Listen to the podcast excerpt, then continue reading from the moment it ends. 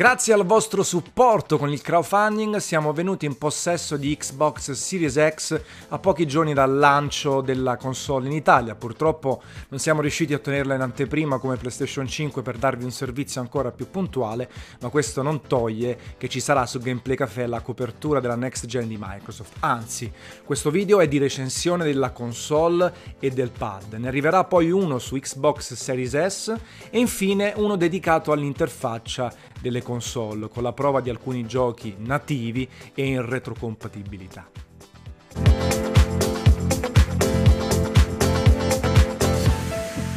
Per le sue nuove console Microsoft ha adottato una strategia differente rispetto a quella di Sony, ovviamente, non soltanto per quanto riguarda il marketing e la comunicazione, ma proprio per l'estetica della console, l'ecosistema di Xbox che come ben sappiamo si basa tantissimo su Game Pass, sulla continuità e sul fatto che si può giocare i titoli su PC, sulle Xbox oramai precedenti, quelle attuali, in base al proprio budget, in base alla propria TV, alle proprie esigenze. E quindi noi questa cosa continua su Series X che però è la console più potente in termini nominali presenti sul mercato. E già la confezione è molto elegante, la scatola richiama i colori Microsoft che ha questo unico difetto, tra virgolette, di mostrare in bella evidenza Halo, la serie di Halo, anche se poi Halo Infinite è stato rimandato, quindi fa un po' strano avere tutta questa iconografia legata a Master Chief e poi non avere a disposizione il gioco al lancio della console.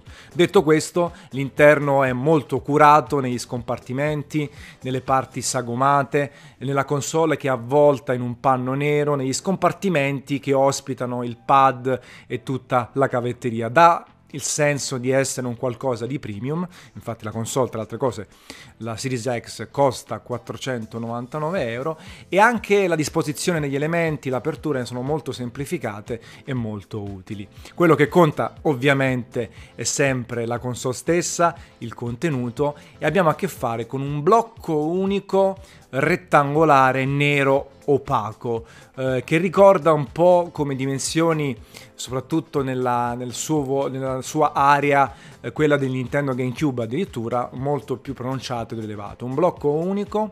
eh, sobrio appunto dicevo opaco, eh, materiale di plastica premium, anche se molto semplice portarci sopra le ditate ed eventuali graffi e eh, un'unica parte di dissipazione del calore superiore da questa griglia che gioca anche molto sugli effetti estetici ehm, mostrando questo verde soprattutto in prospettiva, non c'è nessun led interno, bensì eh, una griglia colorata che, che esprime il verde di Microsoft e di Xbox soprattutto se la si guarda guarda eh, in maniera un po' eh, ehm, sfalsata rispetto a, alla griglia stessa. Nella parte anteriore il logo Xbox, eh, l'ingresso del lettore Blu-ray, eh, Ultra HD 4K quindi, il tasto di eh, sincronizzazione e il tasto di accensione eh, in più una porta USB 3.1 di tipo A classica su quelle disponibili attualmente nel mercato. Sulla parte posteriore, oltre al mitico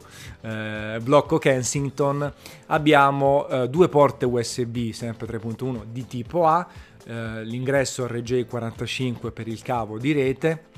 L'ingresso HDMI di tipo 2.1, quindi col supporto per l'8K, il 4K fino a 120 fotogrammi al secondo, il DRR e altro. Ne ho parlato in un video specifico su questo canale se volete ca- capire cosa significa, se la vostra TV è ok eh, oppure dovete aggiornare. E poi la parte, il cavo di corrente alimentatori integrato, per fortuna sono lontani anni luce i tempi degli alimentatori esterni alla console e la porta di espansione dell'hard disk. Ecco, questa è una novità rispetto ad esempio a PlayStation 5. Microsoft ha scelto un sistema proprietario per espandere il disco fisso, l'hard disk SSD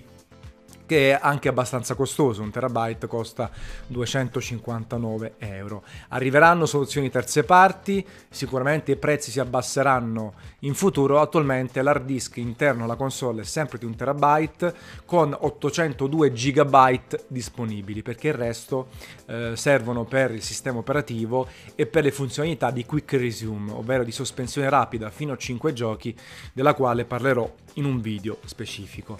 Quello che manca in termini di connessioni invece è una porta USB-C, ecco, eh, che è lo standard oramai attuale, soprattutto futuro, di hard disk, cuffie, chiavette, anche il pad stesso. È un peccato non avercela, soprattutto in ottica futura, anche perché in realtà la console dal punto di vista ingegneristico è forse la migliore sul mercato per quanto mi riguarda. È una console che si vuole mimetizzare all'interno eh, della vostra struttura dove andrete a posizionare dei mobiletti vicino alla TV, di lato, sotto, dove vi pare, sia per i colori sia per le dimensioni che sono contenute. È un bel blocco, eh, pesa oltre 4 kg e ovviamente in sovraimpressione state, avete visto, state guardando tutti eh, i dati tecnici della console stessa. È un bel blocco, bello pesante, però si mimetizza e comunque di dimensioni contenute. Nel mio caso eh, riesco a metterla sotto la TV a differenza di PS5 che è un blocco estremamente più grande, soprattutto in verticale. È un peccato che quindi tanta tecnologia futuristica anche all'interno, eh, poi eh, manchi questo piccolo dettaglio che potrebbe diventare un po' più grande eh, della USB-C che magari in futuro sarà sempre più diffusa e noi dovremo utilizzare degli adattatori per collegare l'USB-A. Detto questo, la parte della griglia superiore è piacevole alla vista. Sulla base, quando si mette in verticale, esiste appunto un piccolo appoggio, una, ba- una, basetta integrata con la console che serve per creare un po' di spessore e far passare un po' di aria sotto. La console si può mettere anche in orizzontale, ci sono dei piccoli piedini, eh, anche se meno bella esteticamente, sia perché sembra essere un po' più disegnata per il verticale, vedi la griglia superiore, sia perché la base appunto non si può rimuovere, quindi mettendola in orizzontale sembra che, è caduta a terra. Si vede questa base sul lato che è un po' antiestetica, poi chiaro potete posizionarla come vi pare in maniera tale che non si veda, però secondo me il posizionamento ideale di Series X è quello verticale. Il resto è una console estremamente compatta, eh, se la confrontiamo con PS5, se la confrontiamo con altre console, se la confrontiamo anche con Series S che avrà poi un video dedicato, è chiaro che Series S è il massimo della compattezza, della portabilità, eh, delle dimensioni quindi e eh, del peso, ma eh, Series X è un ottimo, un ottimo lavoro di ingegnerizzazione, anche perché potenza maggiore sul mercato, 12 e oltre teraflops, tutte le caratteristiche RDNA2, de, supporto ray tracing in DirectX e così via, in uno spazio ridotto e sempre fare, senza fare scenette questa volta perché la console è uscita, cerchiamo di essere più al, sul punto eh, per quanto riguarda la next gen Microsoft, anche le caratteristiche di rumorosità, silenziosità e resto, calore sono ottime. Partiamo dal rumore generato. Xbox Series X è una console estremamente silenziosa, davvero non si avverte mai, eh, bisogna, uh, bisogna avvicinarsi con le orecchie per sentire un ronzio, ma fa un, davvero un ottimo lavoro. È chiaro che non esistono ad oggi esperienze next gen, ovvero titoli puramente sviluppati per la prossima, per l'attuale oramai generazione di Microsoft. Quindi io ho provato Forza Horizon 4, Gears 5, ecco Assassin's Creed Valhalla che è uscito in contemporanea, che è un titolo cross-gen, tanti titoli del Game Pass, Ori, però di base non sfruttano super caratteristiche avanzate come potrebbero farlo giochi da qui a 1, 2, 3 anni. Per quanto provato, però console assolutamente silenziosa, come percezione ancora più silenziosa di PlayStation 5 lo dimostrano anche un po' di dati tecnici, parliamo di pochi decibel, abbiamo per fortuna entrambe le console silenziose, ma qui abbiamo proprio il top del top. Ehm, il rumore quindi è ottimo, il calore è anche ottimo, se si mette la mano sopra la griglia si sente il calore, ci troviamo in autunno verso l'inverno, quindi non abbiamo temperature enormi, estreme grandi, alte, elevate, uso altri sinonimi come eh, quelle estive, ma anche lì si sente il calore, la ventola unica, gigante, fa il proprio dovere, eh, basta lasciare spazio sopra e anche qui la console rimane molto fredda a temperatura ambiente, quello che è su tutte le sue dimensioni e sulla parte superiore non c'è alcun problema. Quindi rumore ok, ottimo, eh, calore generato ottimo, assorbe- eh, pot- eh, potenza assorbita, qui nominale 315 watt, i giochi della vecchia generazione non eh, la mettono particolarmente sotto torchio, però ecco, eh, tutti gli elementi sono ottimi, quindi fa un po' strano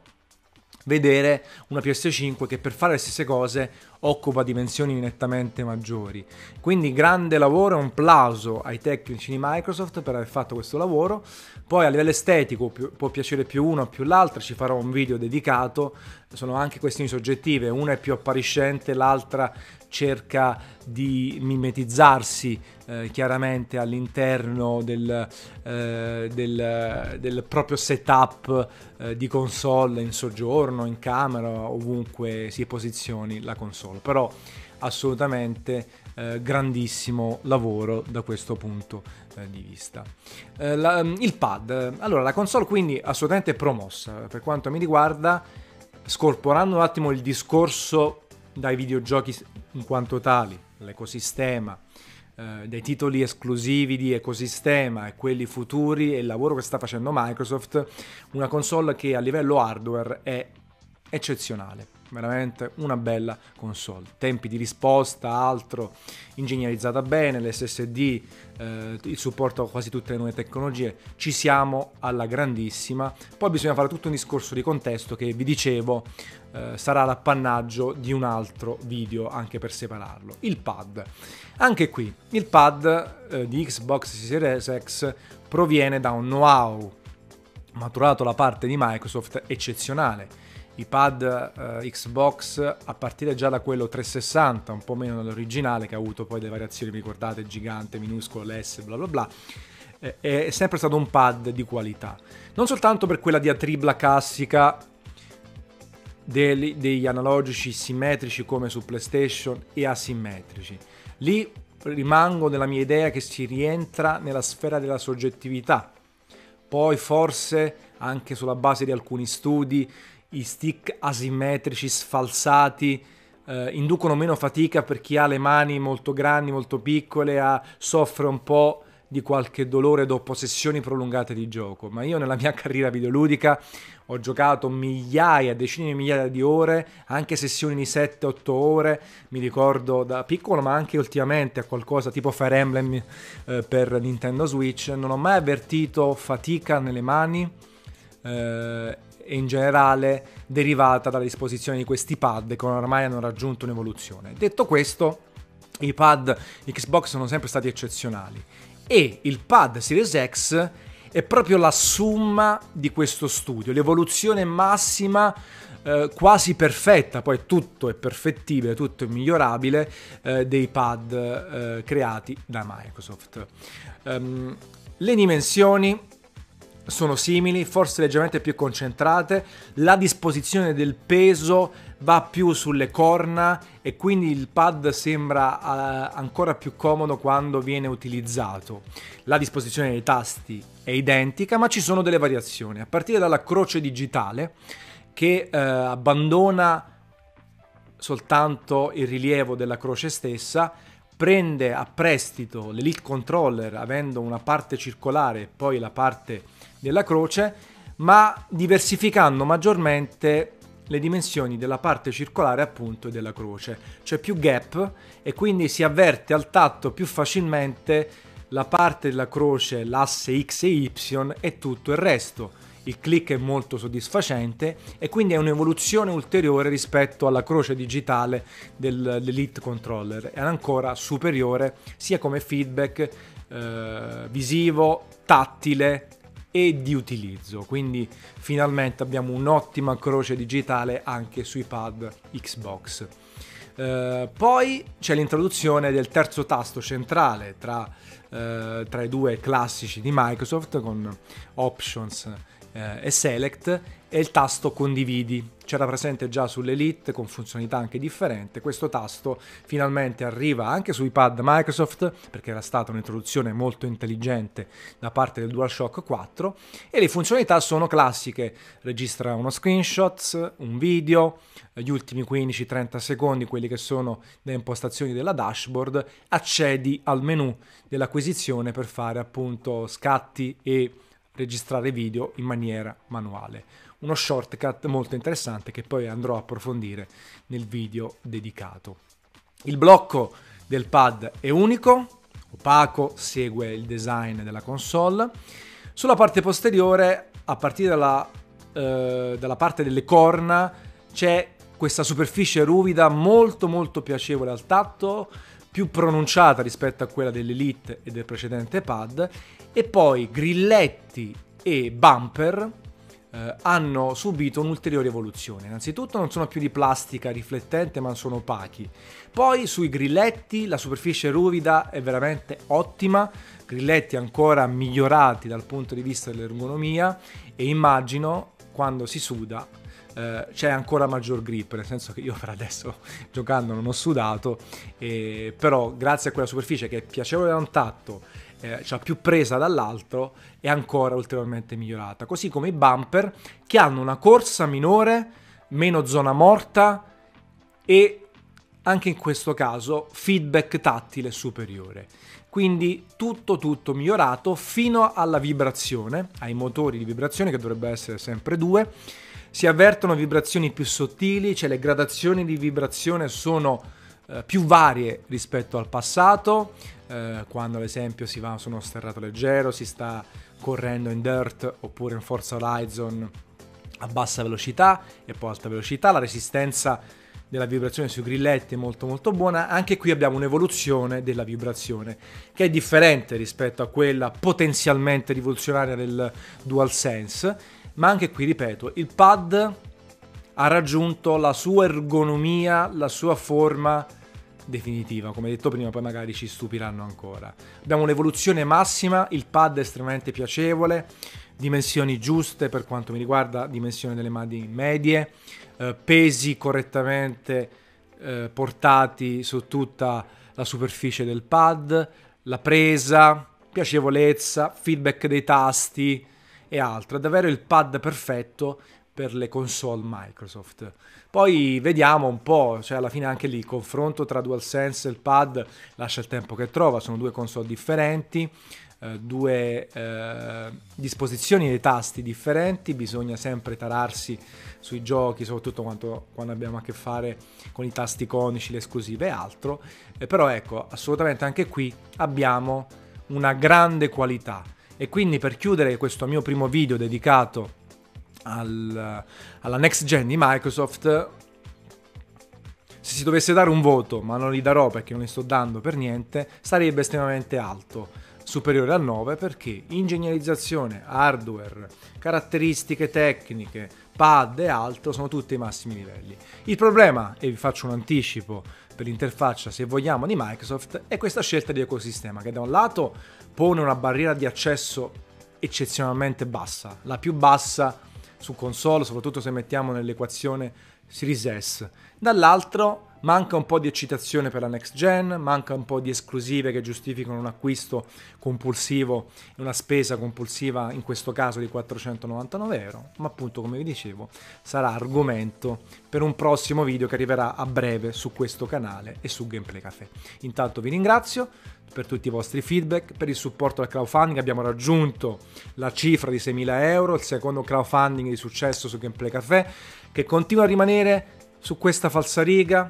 senza clickbait, senza ansia, col supporto vostro della community e in grado di pagare tutti i redattori, anche se siamo una realtà estremamente piccola. Grazie ancora, ma comunque una bella capata in bocca. Ciao ragazzi.